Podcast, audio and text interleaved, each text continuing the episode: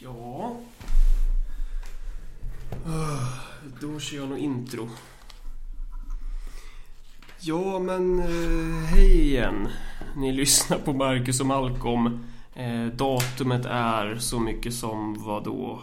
Den onsdagen den 25 november klockan 11.49. Eh, och det här avsnittet hade vi tänkt att det ska handla om, vad har vi sagt? Eh, reaktioner på IS. Eller snarare västvärldens reaktioner på IS kanske mer specifikt. Eh, ja, jag kommer vara lite off i det här avsnittet och det är också risk för att det kommer brusa lite hos dig. Ja, precis. Min, min bärbara gick sönder igår så nu är jag tvungen att ha mikrofonen inkopplad i stationära med liksom världens jävla datorfläkt typ. Men förhoppningsvis så går det fortfarande att höra. Det känns generellt som att PC-datorer typ ruttnar inifrån och har en överlevnadstid på ungefär ett och ett halvt år. Så skulle det inte vara i Sovjet. Nej, där skulle man ha en grå dator med en knapp eh, och eh, typ Tetris. Ja. Eh, ja, vad fan, eh, hur börjar vi egentligen? ja, vi kan väl börja med att tala lite grann om Vi har fått in en, en hel del förslag på avsnitt eh, att göra i framtiden. Ehm, och då ska vi se. Du hade väl typ listan? Ja, jag är så, jag är så bränd i huvudet. Jag har suttit och kollat på SVT Debatt om någon sjuk anledning. Jag gick upp klockan ett i natt. Eh, jag vet inte varför. Eh, och så har jag bland annat suttit och kollat på SVT Debatt och nu, nu mår jag ju som jag, som jag förtjänar alltså. Men... Ja, det där känns inte så himla hälsosamt. Nej, det, är fan, det där programmet är fan helt, helt jävla sjukt alltså. Det är helt... Nej. Ehm, jag har en... eh, vad fan var det? vad var det för jävla avsnitt? Jag, jag sa ju det här för fem minuter sedan. Dels var det... Jag kommer inte ihåg namnet. Men det, det är en person som vill att vi ska göra ett avsnitt på automation. Eh, det som händer med när det blir fler och fler robotar i produktionen typ. ja, liksom arbetslinjen, kommer den fortfarande att gå och upprätthålla? Kommer det att gå och garantera alla människor rätt till jobb liknande sådär. Ehm, och det, vi var väl inne och nosade på det lite grann i det här avsnittet om Paul Mason. Men det låter som en bra idé att göra ett avsnitt om. För det finns jag höll på att typ skriva ett inlägg om det där och medborgarlön till bloggen. Men nu är allt det borta eftersom min dator havererade. Så det känns väldigt snopet. Ja, det är ju, det är ju träligt sånt där som man säger i Ja. Nike. Eh, och sen vad fan var det mer för jävla avsnitt nu då? Det var någon annan som vill att vi ska skriva, eller skriva, ska köra ett avsnitt på tema klassresa, typ. Vi kommer, vi kommer troligtvis göra någonting kring det. Fan vad, fan Ja. vad bra jag är nu alltså. Känner jag. Precis, och sen eh, då ska vi se. Ehm, jag fick ett förslag för inte så himla länge sedan eh, om demokrati på arbetsplatsen. Sådär. Och det var egentligen, om inte den här terrorattacken hade hänt i, eh, nyligen så skulle vi antagligen ha redan gjort det avsnittet. Men nu, nu har vi fortfarande ett avsnitt per vecka. Ib- ib- Ibland kommer det ju fler. Alltså det var ju någon, typ förra veckan eller någonting släppte vi fyra. Eh, Det, det beror lite på hur mycket tid vi har typ, men... Ja, men precis. Det är så här också, klippningen kan ta lite varierande tid beroende på hur många tekniska svårigheter vi har, allt det där. Eh, men just nu har vi att vi spelar in, försöker spela in ett avsnitt i veckan. Och det där kommer väl att ändras, det har vi ju sagt många gånger, liksom, att vi kommer att försöka ha fler avsnitt i veckan framöver. Och det öppnar ju upp för att när någonting stort händer så kan man ha någon sorts liksom, fortlöpande täckning av nyheter och liknande utan att för den skull göra avkall på eh, de här mer generella ämnena. Så, så att det där är det där är någonting som vi, vi det, det är i pipelinen helt enkelt. Eh, Innan vi går in på dagens ämne så ska jag ju ta det här sedvanliga swisheriet. Att man kan swisha valfritt belopp till 0790 10 72 23 om man vill ge oss en gåva. Det är ju fan löning nu så det kan man ju gärna ta och göra. Eh, Stort tack till er som redan swishat. Det fortsätter i den här takten då jävlar kommer det bli mycket Marcus och Malcolm nästa år, det kan jag säga. Någonting händer Det är något stort på gång med vår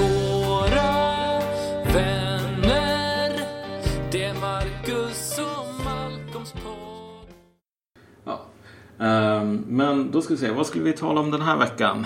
Det är ju ganska mycket nyheter Ja, faktiskt. det är så jävla jobbigt att det händer så mycket skit hela tiden och att man typ så måste sitta och titta på nyheterna för jag blir så jävla arg varje gång jag försöker. Jag klarar fan inte av att kolla på svensk, svensk nyhetsbevakning. Det går ju inte. Ja, nej. Nyligen så har ju Turkiet tyckt att det är en jävligt bra idé att skjuta ner ett ryskt stridsflygplan. Eh, och man vet inte ens om det var över turkiskt eller syriskt luftrum. Mycket talar ju för att det var över det syriska luftrummet vilket gör det hela ännu mer intressant. Ja, precis. Alltså, uppgifterna går isär. ehm, dels kring eh, vilken rutt det här planet flög och sen dels eh, om planet nu var inne på turkiskt luftrum så rörde sig antagligen, alltså den officiella historien är att det här ryska planet var inne på turkiskt luftrum ungefär 17 sekunder. Problemet är bara att om man liksom räknar ut på de här siffrorna som Turkiet har uppgett um, liksom, hur långt det här planet färdades på 17 sekunder inne i Turkiet så skulle det här planet vara tvunget att flyga så långsamt så att det är väldigt tveksamt om eh, den skulle kunna hålla sig uppe i luften med den hastigheten. Så antagligen, även om man nu tar eh, Turkiets uppgifter på fullaste allvar så kommer det, rör det sig nog antagligen om en 8 sekunder inne på eh, turkiskt luftrum snarare än 17-18 så. Um, och varför sköt man ner det här planet? Eller vad höll det här planet på med egentligen? Ja, Ryssland befinner sig en tid, eh, sedan en tid tillbaka i Syrien för att bomba skiten ur, eh, dik- ur Assads eh, fiender, helt enkelt. Ryssland stödjer ju eh, Bashar al-Assad, Syriens eh, diktator eller president eller vad man nu vill kalla honom. Alla vet ju vem det är jag pratar om ändå. Och det gillar ju inte Turkiet. Nej, verkligen inte. Och det gillar inte NATO heller för hela NATOs kampanj går ju liksom ut på att de vill få bort Assad.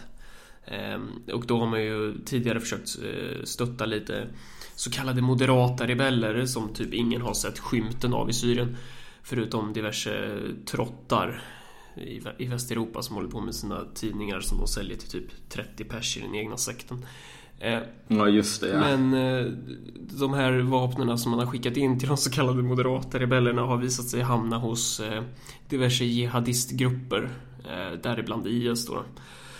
Turkiet är ju också en stark allierad till Islamiska staten och det är ju så många gånger belagt att eh, det sker en, alltså en omfattande oljehandel mellan IS och Turkiet och att så här, Islamiska statens eh, soldater får eh, vård och grejer på turkiska sjukhus och sådär och att deras ehm, vad ska jag säga, supply routes går ju via Turkiet och att när kurdiska YPG och YPG började skära av de här eh, eh, vad fan heter det på svenska supply routes? Ehm, Kommer faktiskt inte ihåg. Nej men alltså den här liksom, logistikkanalerna. Ja, så. precis. Eh, när man började skära av det så mm, blev ju Turkiet inte så glada. Utan eh, så, så turkarna stödjer IS och det gör de ju mycket, alltså en stor anledning till varför de gör det är för att IS slåss mot kurderna och Turkiet försöker ju, eh, vad ska man säga, förtrycka kurderna till tystnad liksom. De har ju ett stort, det är Ja. ett stort problem för Turkiet att de ockuperar eh, norra Kurdistan. eh, Vilket är, jag vet inte hur många miljoner människor det är, men det är väldigt många miljoner människor. Eh, som man försöker turkifiera och det, det går ju lite sådär. Jag tror det var ganska många i liksom, Turkiet i militära etablissemanget som blev fan jävla rosenrasande typ när det visade sig att Kobani inte föll. Därför att om man läste nyheterna så var det så här Kobano har fallit, Kobano har fallit och så åker John Kerry runt och bara säger Tyvärr så kommer Kobano att falla, det är världens osis att det är så men Ja, nej, sånt är livet, det är träligt. Och så faller inte staden utan IS får eh, asspö. Um, ehm, och det här är ju... hela den här situationen. Jag har sett lite olika reaktioner. Typ ryssar är dumma, där fick de typ. Ehm, Och jag känner mig väldigt, väldigt matt när jag läser den här sortens nyhetsteckning som är så här lite halvt antirysk, lite halvt typ, ja men eh, Turkiet de hade väl så här bra skäl liksom. Jag menar skärp er för i helvete. Idioter. Alltså man behöver inte tycka om Ryssland alls. Överhuvudtaget. Problemet är bara så här att ryssarna är de enda i Syrien som har någorlunda rent mjöl i påsen och som har någon, en idé om vad de faktiskt håller Och på de med. hymlar liksom inte med vad Assad, alltså vad Assad-regimen är. De är ganska öppna med, ja men det här är ingen jävla superduper demokrati, men det skiter vi i. De, alltså de, de är ärliga, de spelar fan med öppna kort. Precis. Alltså de gick in i Syrien för inte så himla länge sedan och så sa de så här väldigt öppet. Eh, vi är här för att stödja Assad och krossa alla rebeller. Därför att vi köper inte idén om att det är en tillåtlig metod i internationell politik att bara hålla på och typ hyra jihadister och liknande, ge dem massor med vapen och sen låta dem gå bärsärkagång. Därför att de här jihadisterna Eh, och de här rebellerna, förr eller senare så kommer de hamna på andra ställen och ställa till med massor med jävla sattyg. Så att de här ska avlivas som galna hundar och sen när liksom, den syriska staten är återställd då kan vi snacka om om Assad ska sitta kvar eller vad, vad man gör. Men alltså idén om att du kan hålla på och ha sönder stater på det här sättet är ingenting som vi ryssar köper. Så sa man. Och sen så började man attackera man tog över det här flygfältet som man fick till låns. Så började man attackera um, rebellstyrkor främst i närheten av det här flygfältet och sen främst runt sådana här motorvägar och liknande. Um, och, och alltså kort sagt, man betedde sig som om man var höll på att bomba för att man var i ett krig snarare än att vi behöver en film vi kan skicka in till CNN för att folk ska tycka åh fy fan vad ballt. Som vi pratade om i förra avsnittet med Frankrikes så kallade strategiska bombningar och sånt där. Ja, precis. Alltså, man, man, man, det här är väldigt grundläggande militär taktik. Att du börjar liksom säkra ditt närområde och sen så säkrar du så här viktiga liksom, knytpunkter som motorvägar och liknande. Så att du, du kan röra dig men din fiende inte kan det. Och vid det här laget så var det så här så jävla mycket väsen. Typ, vad håller ryssarna på med? Ingen förstår.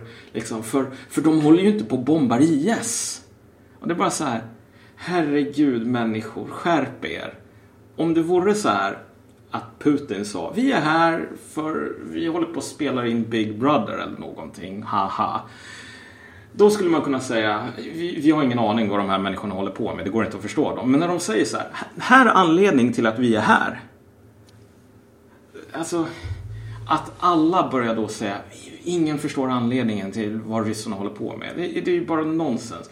Gör er inte dummare än vad ni är. Ryssarna är ju liksom, livrädda för att destabilisera det här. Alltså, för att de vet ju vad konsekvenserna av sånt här blir. Ja, nej, men precis. Ehm, det, det, det finns väl flera olika faktorer, men precis som du säger. Eh, ryssar tycker inte om att, de här, att det är massor med människor från Tjetjenien och liknande som åker ner och de vet att de här människorna kommer att komma tillbaks. Det här är en jävla huvudvärk. Och sen så sa de ju nyligen att ja men typ, liksom, vad var det som hände i Paris? De här människorna är inte den sortens människor som man ska lita på eller tro att du kan liksom dressera dem. Så.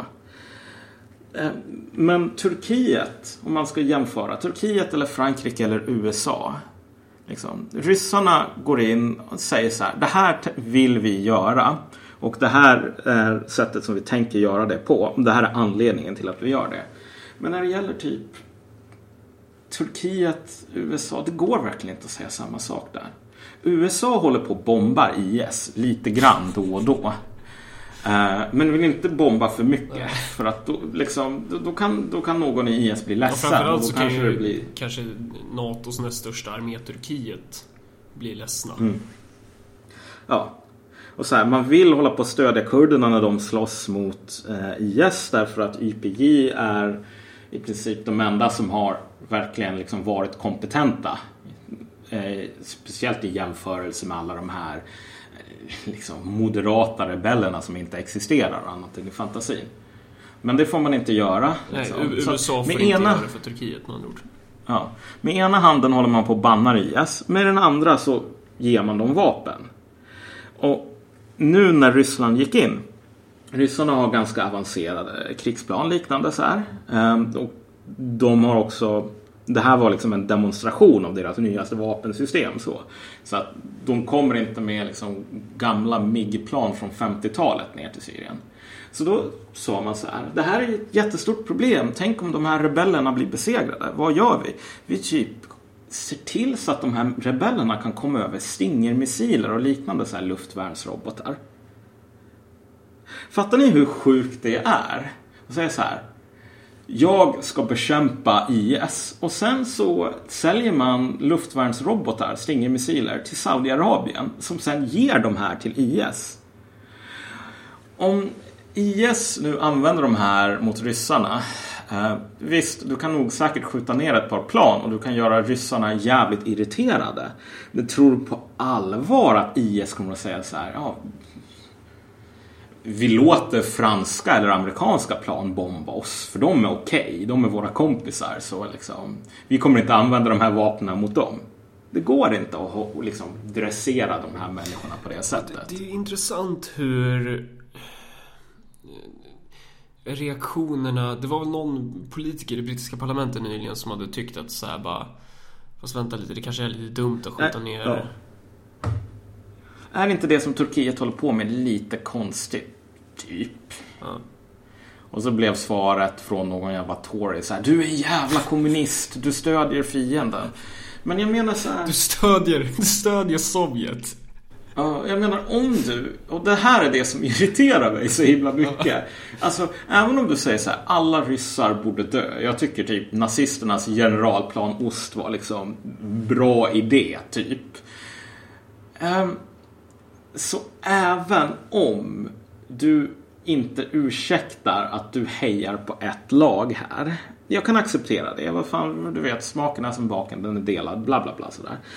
Problemet är bara det att Turkiet, USA håller på med världens mest kontraproduktiva pengaslöseri. Och det är bara så här, även om man tycker att USA världens bästa land, de ska självklart vinna här. De beter sig som jävla retards. Alltså, inte ens utifrån deras egen intressekalkyl liksom, fungerar det de håller på med. Um, och det här visar ju på liksom, det finns ingen kontroll längre. Det finns ingen strategi överhuvudtaget. Så här, okej, nu om du skjuter ner ett ryskt plan, vad har reaktionerna blivit? Okej, ryssarna har blivit väldigt arga. Liksom big fucking surprise. Och så har de sagt så här att okej, vi, kommer att, eh, vi kommer att fortsätta bomba de här rebellerna. Det är bara det att nästa gång vi bombar, då kommer vi att ha liksom, så här SU-30 liksom, fighterplan som flyger eskort. Och om turkiska F16-plan kommer någonstans i närheten, flyger in liksom innanför Syriens gränser, då kommer vi att skjuta ner de här. Så att du har liksom provocerat fram den här eskaleringen. Varför då? Liksom, vad är poängen? Jo, för att rädda de här moderata, inom citationstecken, rebellerna. Ja, eller överlag så är ju Kerdogan ganska, ganska pressad liksom. ja.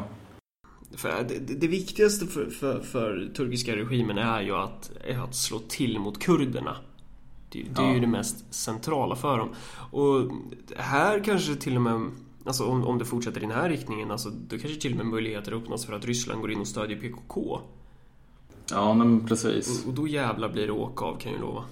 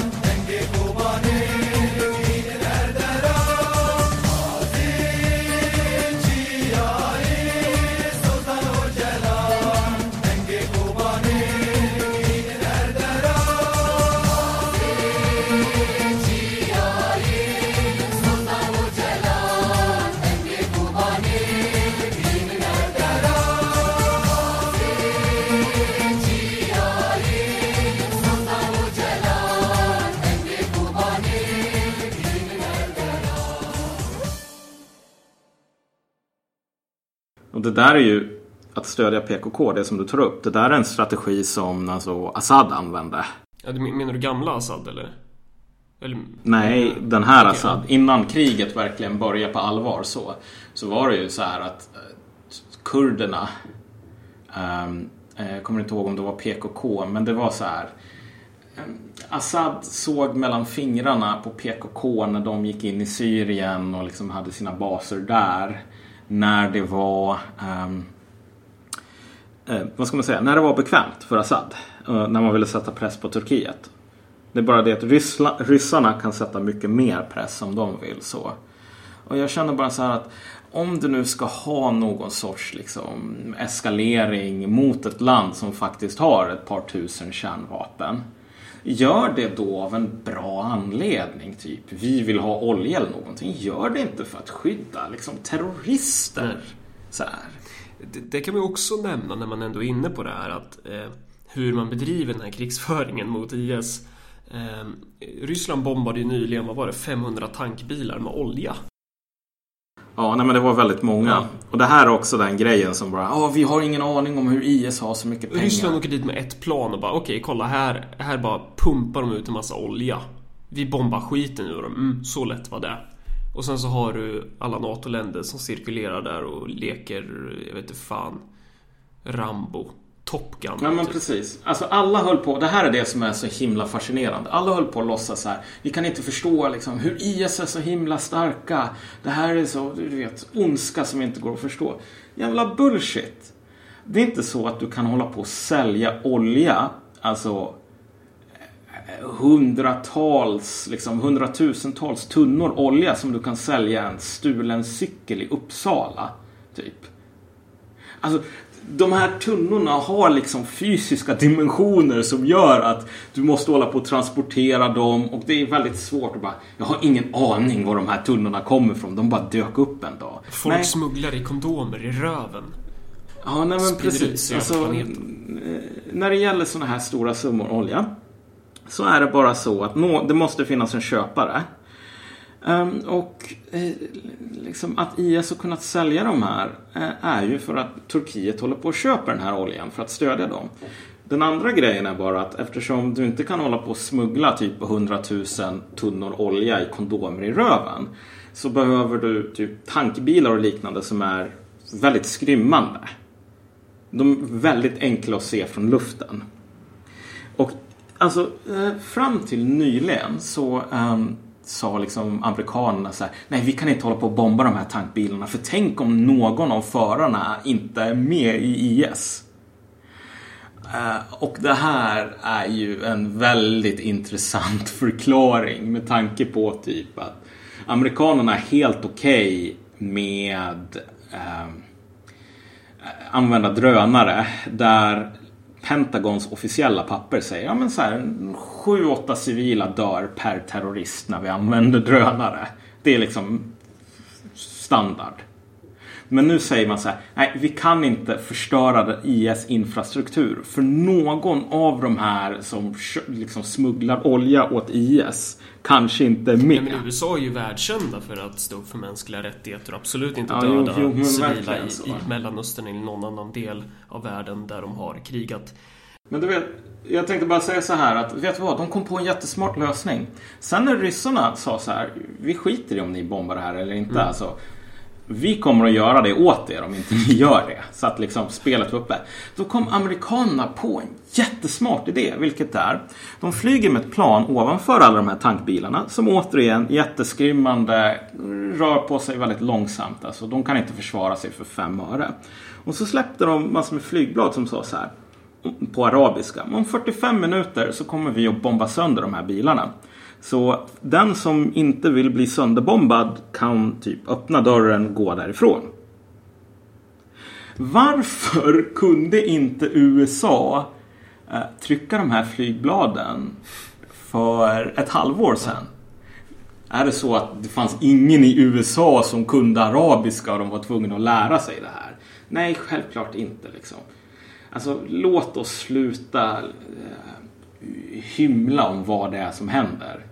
Och jag kan förstå verkligen att du inte orkar hålla på och kolla på nyheterna. För alltså, när människor ska låtsas att de inte förstår det här. Alltså det är ju värre än den här fabeln om kejsaren som saknar kläder. För, för att, och det är väldigt skrämmande att se hur pass... Nu, låter som att slå in en öppen dörr här. Eller det gör ju. Hur, hur tokideologiska svenska nyheter tenderar att vara just när det gäller Ryssland och USA.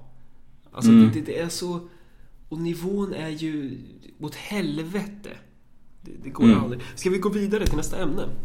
Ja, det gör vi. Eh, själva temat för det här avsnittet är ju tänkt att vara någon slags västreaktioner och det blir väl lite eh, löst någonting som vi kopplar ihop med det. Men nästa grej vi tänkte prata om är det här med eh, det som vår kära säkerhetspolis har, har åstadkommit nu då. De har ju i princip vänt upp och ner på hela jävla landet de senaste veckorna efter att de här grejerna i Paris hände. Eh, och eh, man har höjt hotnivån till en 4 av 5 på den här skalan, vad fan nu det ska betyda. Eh, och så har man gått ut och efterlyst en potentiell terrorist. Och man letar efter den här terroristen i flera dagar. Eh, och man spenderade ju x antal miljoner på att eh, hitta den här terroristen och man har liksom gått till eh, regeringen och, begärt extra anslag. Och du vet man, man säger att ah, men, vi behöver extra befogenheter. Och de här eh, Stefan Löfven och hans eh, högst intelligenta eh, vad ska man säga, följeslagare kommer ju inte direkt säga nej, det får ni inte. Utan det är klart att när Säpo kommer och ber om, om cash och kan motivera att det är ett höjt terrorläge och hela media spinner på det här så det är klart att man, att man går med på det. Eh, hur som helst, man letar efter den här terroristen i flera dagar och sen så hittar man honom i hans hus. Oj, herregud. I, i samma... ingen, kunde, ingen kunde ha förväntat sig att en person skulle gömma sig inte nog med det. hemma hos sig. Eh, det här hade, arbetet hade underlättats eh, om Säpo hade kollat Facebook för terroristen hade checkat in i sitt hem flertalet gånger. Han hade nämligen varit öppen på Facebook sen i september. Bland annat så har han checkat in på badhuset, han har delat lite gulliga sådsuppdateringar och så vidare. Och han hade checkat in i det hus där Säpo grep honom. Eh, Aktuellt Fokus uppmärksammade det här. Det här med att Säpo har, slä, alltså de har slösat hundratals miljoner på det. Eh, och, det och det är ju... Eh, jag vet inte, jag känner bara så här att vad fan Let me google that for you. Det är väl bara gå in, googla hans namn, Facebook eh, och så ser du var han är. Så slipper vi betala för er konstanta inkompetens som ni insisterar på att ha. Och, och, ja, det, det, här är också ett tecken i tiden. På så många sätt hur, hur, hur Säpo beter sig. Ja, det är ju inte bara Säpo. Säpo är ju, om man ska vara, liksom, ge åt djävulen vad som tillhör honom. Säpo är en av de bättre säkerhetsorganis liksom, säkerhetspoliserna på det här området. Speciellt om man jämför med typ jänkarna så. Men, men överlag, efter den här terrorattacken så var det liksom alla bara sa så här. Hej, vi behöver kunna stå varje gathörn med en k-pist. Eh, och sen så behöver vi kunna avlyssna allting på internet. Och så är det så här också att, att det här kunde hända. Det var Edward Snowdens fel egentligen. Fråga mig inte varför men om inte Edward Snowden hade typ läckt att vi spionerar på alla och gjort det tråkigt då skulle sånt här inte hända. Så kan vi snälla se till så att nästa person som försöker göra som Edward Snowden blir skjuten i skallen. Så. Det, det var en jävla så här, du vet.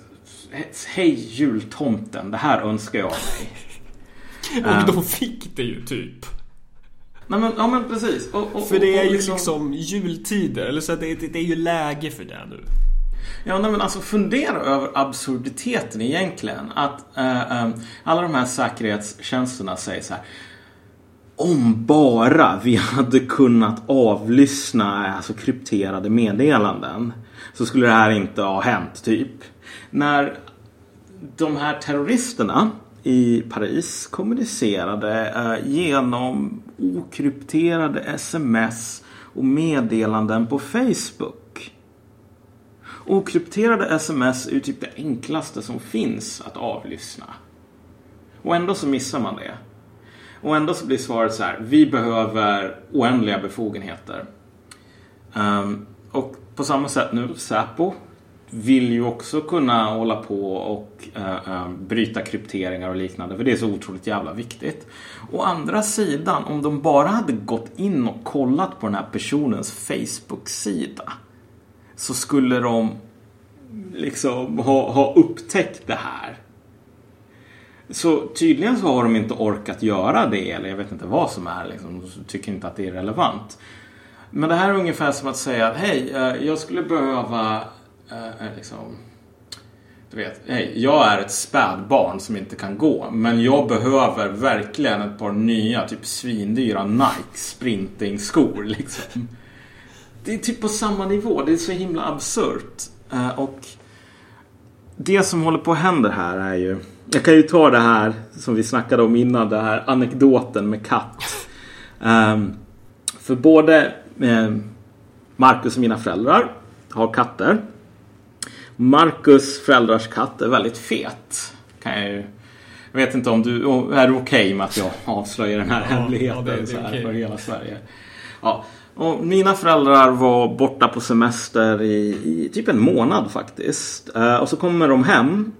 Eh, och så är en av de här katterna liksom så fet så att alltså det finns inte ens. Och det som har hänt är bara så här att de har ställt ut typ torrfoder. Och en av de här katterna har bara tänkt så här. Jag tänker spendera hela, li- liksom, hela den här månaden med att bara äta. Ja, det är klart. Och så har de gjort det.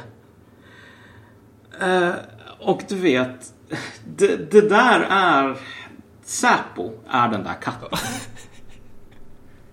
Alltså jag skämtar inte ens.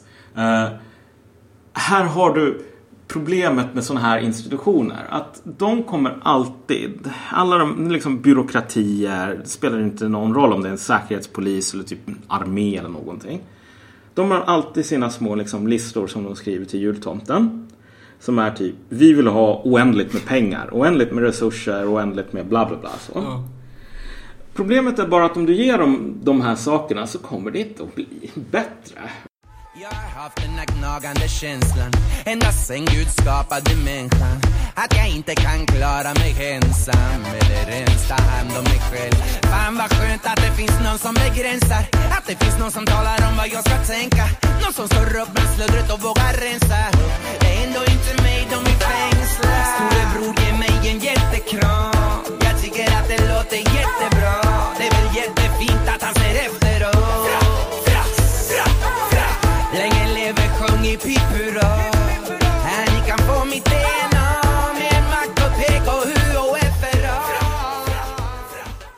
Det finns ju en till kattanekdot apropå underrättelsetjänster. Eh, Ja, just namn det. Acoustic Kitten. Som eh, CIA lanserade. Ja, det, ja, det här är ju verkligen så här kalla kriget trivia. Eh, Men under kalla kriget så CIA spenderar alltså flera miljoner dollar på ett program där poängen var så här att montera in en mikrofon i röven på en katt.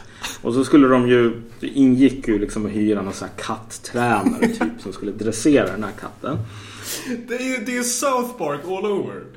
Ja, alltså jag vet. Den här katten, när den väl var liksom tränad så tänkte de att den skulle typ stryka under benen på någon rysk diplomat. Och avlyssna den här ryska diplomaten i en park. Men det som hände när de släppte ut katten var att den gick ut i trafiken och blev påkörd på typ två minuter. Och det här, är, det här är bra att du tog upp det, för det här är också en väldigt bra poäng här. Om typ Stasi är kanske det bästa exemplet på liksom en polisstat som vi har. Alltså den mest välfungerande, effektiva polisstaten någonsin. Östtyskland, Stasi. Jag är inte någon större fan av polisstater så. Jag, det är väl inte direkt min, min, min idyll att leva i. Men Anledningen till att den där polisstaten var så himla effektiv och så bra var ju för att om Stasi sa hej, vi skulle ha oändligt med pengar för att köra upp mikrofoner i röven på katter. Då skulle någon grå jävla byråkrat säga så här, nej. Nej, ni får fan inte pengar. Ni ska hålla till godo. Ni får fan ta lära er att göra ert jobb med de pengarna som vi ger er. Och kan ni inte det, då kommer vi att byta ut er mot folk som kan det. Um, hela den här grejen med typ varför man vill hålla på och samla in metadata och liknande är på grund av att det är dyrt. Det är den enda poängen. För om du ska hålla på och samla in typ allt som någonsin har skrivits på internet. Då måste du hyra jättemånga liksom så här contractors och liknande. För att bygga jättestora databaser. Liksom. Kan du lägga ner 200 miljoner bara på liksom, hårddiskarna typ till den här. Eh, och sen så måste du hyra massor med konsulter som ska hitta på någon så här sökmotor så att du kan söka igenom det här. Och grejen är typ att 10% av alla sms eller någonting är bilder på någons snopp. alltså jag skämtar inte ens. Alltså det är något sådant, typ 10% eller någonting. Alltså det är jävligt mycket dickpics. Och typ eh, om, om du har eh, om du har en husse eller matte som säger så här, nej du får inte äta hur mycket liksom, foder som helst. Du ska äta det som jag ger dig och så får du klara dig på det. Då kommer du kanske inte att lägga ner en halv miljard på att komma på en algoritm som kan sortera bort dickpics. Men om hela poängen är typ ren och skär korruption. Så här, du vet att du kan få hur mycket pengar som helst för att ingen ställer jobbiga frågor. Om det, alltså, I det här läget då gäller det ju verkligen att gå ut med och säga så här bara vi har så sjukt mycket förhöjd hotbild. Det är fan nivå 4 nu. Ja. Langa massa pengar. Och sen så får det några stackars hackers scanna igenom varenda jävla eh, varenda jävla mapp i Sverige och sortera ut dickpics. Och gå igenom det här för att i efterhand belägga det Säpo redan gått ut med. Precis, och det enda som man kan göra med typ metadata faktiskt. Det är att belägga saker i efterhand. Men det är också så här. Om det är någon som skickar sin jävla dickpic. Då kan man ju bara leta reda på den där efter ett tag i databasen. Och så kan man läcka det i till pressen eller någonting. Så det är ett ganska okej sätt att typ sätta dit människor som man inte tycker om. För att typ till exempel en sossepolitiker som inte ger Säpo nog med pengar. Då har Säpo, eller typ NSA snarare, de har ett jävligt bra system för att se till så att om den här sossepolitikern håller på och skickar sms med bilder på sin snopp. Då kommer det att finnas där någonstans. Men för att bekämpa terrorism, totalt värdelöst. Totalt jävla Och i värdelöst. vissa fall när det gäller till exempel Lars Ohly så behöver man ju inte ens gå igenom hans dator för att det ska komma ut dickpics för att han lägger ju själv ut. Ja just det ja! Det kommer jag fan ihåg. Det där är jävla blast from the past. Efter att han anklagar de- den galna Marcus Allard för att inte kunna sköta sina sociala medier. Ja just det, det där är ju... Fy fan vad garva åt det där. Ja, men precis. Alltså vissa, vissa människor behöver man som sagt inte ens hålla på med så här superhemlig avlyssning för att få bilder på deras snopp. Och det illustrerar ju bara att... Alltså... Vad som händer när institutioner börjar tänka på typ vad vill jag göra? Liksom, eller hur mycket pengar vill jag ha? Det finns nästan ingen gräns för det. Och det här blir liksom korruption gånger tusen. Så att Säpo ber om oändliga befogenheter, mer resurser och så vidare men orkar inte ens kolla på någons Facebook-sida. Därför att det handlar inte ens om... Nej, det, det visar ju att de är ju inte intresserade av att hitta någon person. De är intresserade av att få mer skattemedel. Precis. Och det är samma sak. Du, du minns ju hela det här revolutionära fronten-grejen där som var så här föranledde hela jävla mediacirkusen kring oss. Eh, då, då satte de ju för fan i nationella jävla insatsstyrkan för att plocka några typ ja, så här, tonåringar eller 20-åringar som kastat in lite smällare här och var. Alltså, det, det är på den nivån och det, och det sammanföljer ju lämpligt nog med den här utredningen, utredningen om, om våldsbejakande extremism. Så det, det är ju ett medvetet arbetssätt av Säpo för att få mer anslag. Du vet, det finns ett ännu bättre exempel på det där. Hur det här blir en ond cirkel. eh, från USA. Ganska nyligen. Alltså, I USA så sa man bara så här. En av de värsta liksom, terroristhoten mot USA. Det är så här hippies. Folk som, liksom, du vet, så här Greenpeace liknande. Problemet är väl att de har aldrig liksom, lyckats döda en enda människa så i USA. Så att men hur som helst, man sa det här är det farligaste någonsin. Och så börjar FBI med en sån här liksom stingoperation där poängen var att man hittar liksom så här retards. Och så säger man hej, vill du spränga en bro? och problemet är att det inte är så jävla många människor som vill spränga broar. Eh, Så typ, då blev man jävligt besviken. Så man så här, de här människorna vill ju inte spränga en bro, vad fan är fel på dem? Så sa man bara så här, kom igen, vi, vi, vi spränger en bro. Skulle inte det vara jävligt kul? Då håller man på att pusha människor så här. Och sen till slut blir man så himla frustrerad som man säger till de här. Nu, liksom, nu får ni fan ta och skärp er. Vi ska ta och spränga den här bron. Ehm, och de, de använde typ någon sån här kvinnlig typ undercover som liksom höll på att hinta till någon typ jävla loser så här, att om du spränger den här bron med mig då kan vi liksom bli tillsammans. Och så bara sa hon så här, ingen av er är intresserad att liksom bygga bomber, spränga broar. Så vi säger så här, jag ger er den här bomben och typ ritningen där ni ska spränga den här bron. Ni behöver inte göra någonting, ni behöver bara säga, ja vilken bra idé. Och så typ rycker de på axlarna. Och så säger, så säger FBI. Ja, rycka på axlarna, det är inte att säga nej, jag älskar Amerika. Så de, då kan man arrestera dem för typ så här konspiration att begå terrorbrott. Så här har du liksom folk som bara försöker pusha en jävla bomb i handen på dig och säger du måste spränga den här bron, du måste spränga den här bron. USA suger, kom igen, terrorism är kul. Och så, och så arresterar man dem och så säger man kolla! Vi skyddar USA mot terrorism. Mot livsfarliga hippies. Ja. Som efter typ tre år gått med på att spränga en bro som kanske kan få ligga lite. Ja, precis. Liksom. Det är verkligen så här. Här har du... Precis som så här. Det, det fanns väl ingen plan med biologiskt liv. Men ändå så, de flesta eh, eh, varelser vill inte dö. Eh, Eh, de, de, de, enda liksom, anledningen för dem att leva, det är att de lever, typ. Och så vill de fortsätta med det. Det är ungefär samma sak med så här, mänskliga institutioner, byråkratier, liknande. Förr eller senare så blir det så här att den enda poängen med dem är inte att skydda landet eller bekämpa terrorister eller någonting. Det är att fortsätta existera. Och då, när den punkten kommer, då blir det plötsligt liksom okej att tvinga alltså lata losers som har noll intresse i no, liksom annat än att typ spela Madden. Bara ge dem en bomb och säg så här, spräng den här bron och sen arrestera dem fem minuter senare. Eh, och säga, ja men vet du vad, här har vi massor med liksom bombhungriga terrorister. Så. Och, och det är också så här... Eh,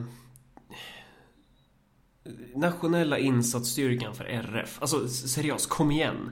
Det, det är ju inte så... Ja. Alltså, eh, det, det finns ju inte på kartan att de skulle så här döda någon eller, eller spränga sig själv. Alltså det är ju så absurt. Men ändå så, så finns det därmed ett så otroligt intresse från den här institutionen att brännmärka de här som fullkomligt livsfarliga terrorister. Hallå,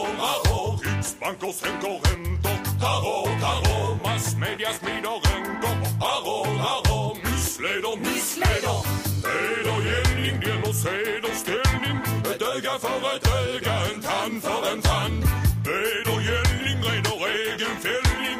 Beprövat hjälper föga, en skam för vårt land de tänker. Bombar, och gälla. Kan de tänkas gå fri är den osäkrast att fälla. Men vad var det som hände nu liksom efter den här terrorattacken? Så här? Du har alltså poliser i Stockholm som går runt med k-pistar. Och så är det någon person som liksom var svett. Ja, Han var, han var svettig på en bio. Ja. Så kommer alltså ett stort jävla polispådrag. Ja. med Skarpladdade automatvapen. Och det där är, alltså, det här visar ju liksom på ihåligheten i hela det här eh, liksom bygget. Det enda som folk är intresserade av det är att typ länsa systemet mer eller mindre. Alltså, Och, då är ju frågan i grund och botten, vilka är det som egentligen utgör det största hotet mot vår demokrati? Ja, nej men verkligen.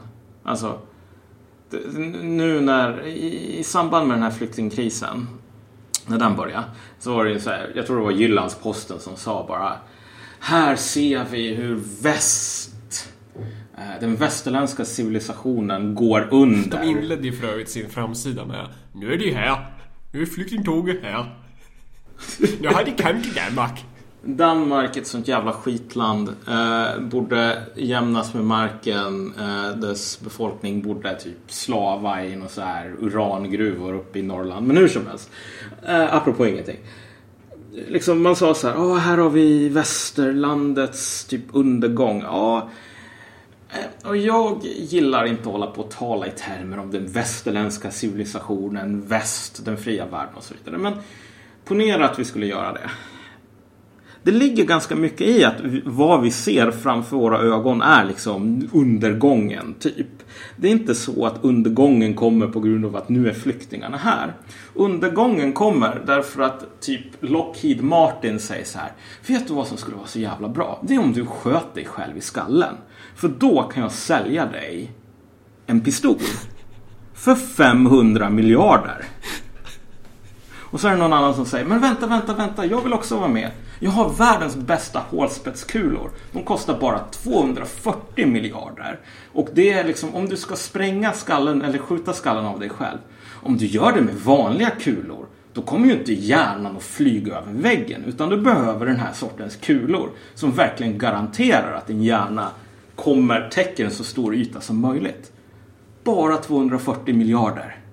Du vet, det är det som pågår. Alla är intresserade av att länsa systemet mer eller mindre. Och jag vet inte om Lenin Det sägs att Lenin ska ha sagt att så här. Vad gör kapitalisterna när de får höra att vi ska hänga alla kapitalister? Jo, de börjar sälja rep. Ja, men det där, är, det där är en väldigt bra sammanfattning på något plan. Om du, om du på allvar är oroad över liksom, du vet, terroristerna vinner bla bla bla. Och eh, jag måste säga så här att en två veckor efter det här terrordådet så måste så liksom, ja. Det ligger nog ganska mycket i att de håller på att vinna. Det är inte så att de är så jävla smarta eller någonting. Jag tror inte ens de, de, för, de är smarta nog att förstå hur jävla dumma i huvudet vi europeer är. Därför att liksom, okej. du behöver ett par kalasjnikovs, du behöver ett par sprängbälten för att få människor och hålla på att slösa bort miljarder eh, på eh, liksom att skjuta sig själv i skallen. De, alla de här poliserna med liksom k-pistar som är menade att fånga terrorister. När du har poliser med k-pistar som rycker ut för att någon person svettas på en biograf. Eller någon person med muslimskt utseende och har en sportväska på tunnelbanan. Då kommer det vara så här att kanske någon gång så lyckas de här poliserna ta sina k-pistar och skjuta ihjäl eh, en IS-terrorist. Man måste bara räkna med att typ 20 personer liksom kommer att gå åt som är alltså falskt alarm. Så. Om vi är beredda att göra det, och kom ihåg de här poliserna med k-pistar, de är ju inte gratis. Så att om vi är beredda att göra det här, liksom, bara inte ens terrorister kommer och dödar oss, utan vi ska hålla på och skjuta varandra och betala typ miljardsummor för det. Ja, du vet, ja, då, då vinner de väl antar jag. Och det, det är fascinerande att se hur folk försöker göra sig så jävla dumma så att de låtsas, nej men alltså allt är bra, allt är bra. Vi, vi, vi, vi gör inte massor med dumma saker just nu liksom. Säpo finns till för att skydda oss, de skulle aldrig göra något dumt. Allt det där. Vi kommer att få en jävla polisstat som Eh, om, om, om vi fortsätter på det här sättet där ingen är beredd att ställa sådana här liksom jobbiga frågor som behöver du verkligen de här befogenheterna? Behöver du verkligen de här pengarna? Då kommer vi att få en polisstat, men vi kommer inte att få en polisstat som typ funkar. Vi kommer att få en polisstat som drivs av typ Rollistan till Göta kanal.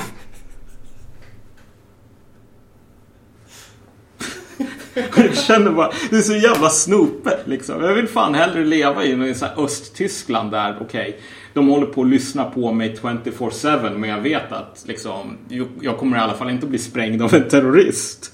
Här är det bara så här, jag ska betala otroligt mycket pengar för eh, liksom för att Säpo ska kunna samla på sig så många dickpics som möjligt. Det är fan ganska tragiskt, hörru du.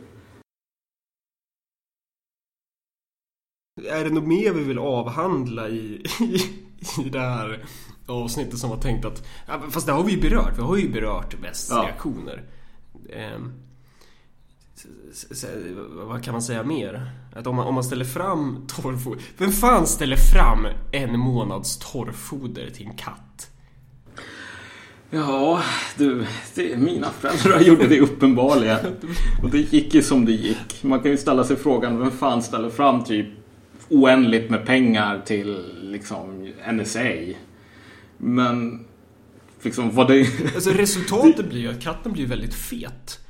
Och då blir det ju mer relevant att slakta den om man skulle behöva, liksom, om nöden skulle tvinga en till det. Ja, men precis. Om det blir vargavinter och man måste ha mat att äta så. Och apropå ingenting. Du vet Edward Snowden, han jobbade ju inte ens för amerikanska staten. Det här är ju det som är det sjukaste med liksom hans eh, liksom, berättelse. Var han typ inhyrd konsult eller vad? Han var inhyrd konsult. Men ba, bara där liksom! Att de kan inte ens fatta den här grejen att du ska ha Ja men ska vi ha en ordentlig underrättelsetjänst då ska du, du, du, du ska ha kontroll Men även där ska man hålla på med den här jävla skiten Att du ska ha en massa Men underleverantörer alltså cheferna på NSA kan bli chefer på konsultbolag och betala ut hiskliga löner. Så det är jättebra med konsulter. Så det här leder till att okej, Edward fucking Snowden är bara en konsult. Han kan springa iväg med alltså, massor med nationella hemligheter och så vidare. För det första. För det andra så sa han ju bara så här att jag var en jävla nobody-konsult. Men om jag ville så skulle jag kunna avlyssna typ presidentens telefon. Utan att någon skulle kunna liksom stoppa mig eller kontrollera det där. Fatta liksom vad... Du spenderar hur mycket pengar som helst. Och så har du alla de här som bara stoppar det i egen ficka för att typ... Bygger man en databas som ska samla på sig världens alla dickpics då kan man liksom ta ut jävligt mycket övertid. Och så får du ett, en säkerhetstjänst där vilken random nolla som helst kan göra vad fan han vill. Liksom. Det, här är ju, det här är ju på något plan liksom dagisbarnen som typ tar över dagiset. Ja, alltså politiska etablissemanget håller ju på och, och pratar sig, alltså de skriker sig hesa över den här systemkollapsen. Men de fattar inte att det är de som utgör systemkollapsen. De står ju i fronten, det är ju för fan deras jävla fel. Ja. Det är det enda de är intresserade av i slutändan. Det är liksom så här, ja men vet du vad? När jag slutar vara politiker. Om jag ser till så att alla andra kan hålla på och fuska, då kan jag också börja fuska sen. Åh, nej. Åh. Ja, nej men det var nog för den här veckan tror jag. Ehm, då vi, vi, på återseende kan jag väl säga. Och så ehm, som vi sa innan så kommer vi att försöka ha lite mer eh, lite mer liksom eh, mix av nyheter, aktuella händelser och mer så här abstrakta grejer så. Men när du bara kan göra ett avsnitt i veckan eh, så då händer det ju att alltså, liksom, normala eh, de sakerna som vi hade tänkt att tala om eh, blir flyttas Och fram. ibland kan vi göra fler avsnitt. Eh, Avsnitt som vi har tänkt göra, det, alltså vi har ju pratat en del om Ryssland och vi har ju snackat länge om hur vi ska göra avsnitt om Ryssland. Och det, det ska vi fortfarande göra. Och sen så har vi ju också snackat om att vi ska fortsätta prata om IS, men då ska vi snacka om eh, IS behind the mask, typ. Vad, vad Islamiska staten består av. Eh, och sådär.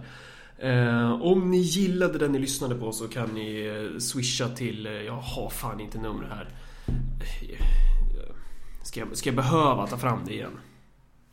Ja, ja, det är ju frågan hör du. Vi lever i kapitalismen, då får man fan leva med det här. Eh, om ni gillade den ni lyssnade på kan man ge en gåva genom att swisha valfritt belopp till 0790 10 72 23. Eh, vill man inte eller kan man inte swisha så får man jättegärna dela vårt jävla avsnitt i sociala medier. Sprid podden! Kasta den i ansiktet på alla du ser. Ja just det, vi, vi ska ju bli de här spindoktorerna bakom, bakom makten.